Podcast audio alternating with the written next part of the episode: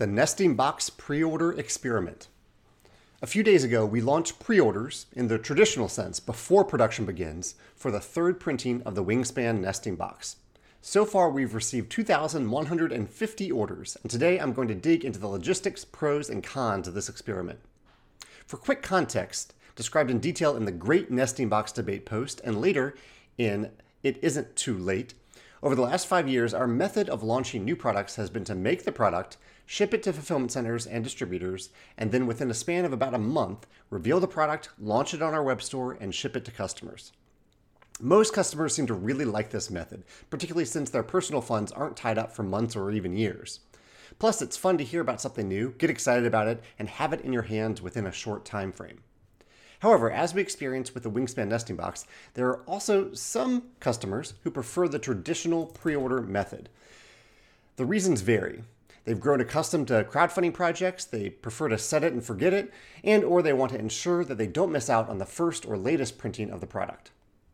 So after the first printing of the nesting box, 10,000 units made in advance, sold out very quickly in early November, and the second printing, around 2,000 available units that were wrapping up production in mid-November when we put them up for pre-order, we decided to experiment with a true pre-order for the third printing in addition to our standard method of making quite a few units for those who want to wait until the product is in stock.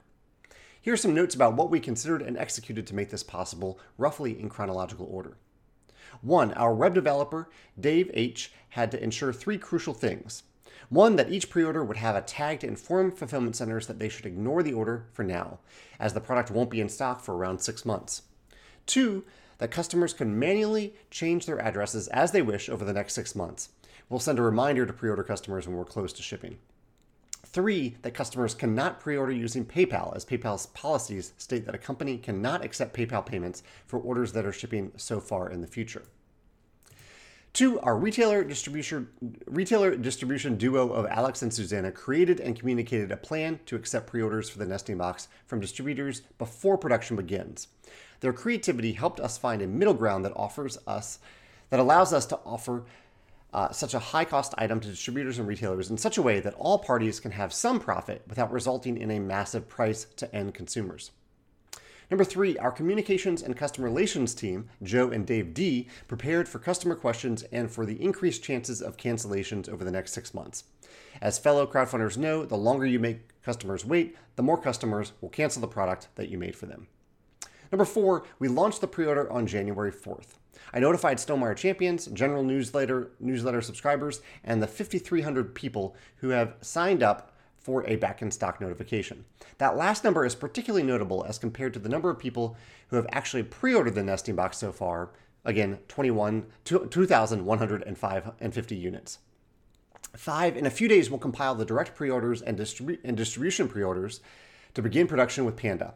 This is where things get tricky, as we'll need to use the information we have to extrapolate A, the additional pre orders we'll receive over the next six months, and B, the additional orders we'll receive after that, mostly from customers but also some direct retailers.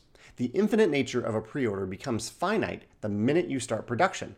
This is why crowdfunding is only marginally better than any other data driven estimate of print run size.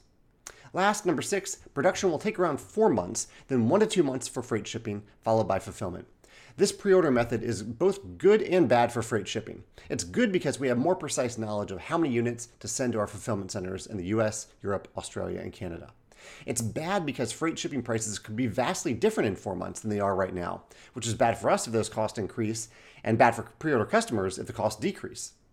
So many factors to consider, but I'm happy to serve customers in the way they want to be served. I just didn't quite realize how many people preferred this pre order before production method.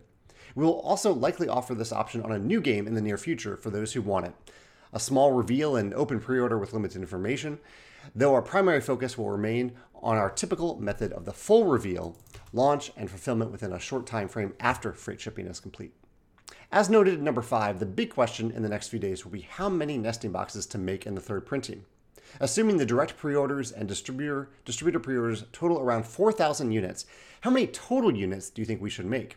You can note your guess in the comments and I'll follow up later this year with what the correct number turns out to be.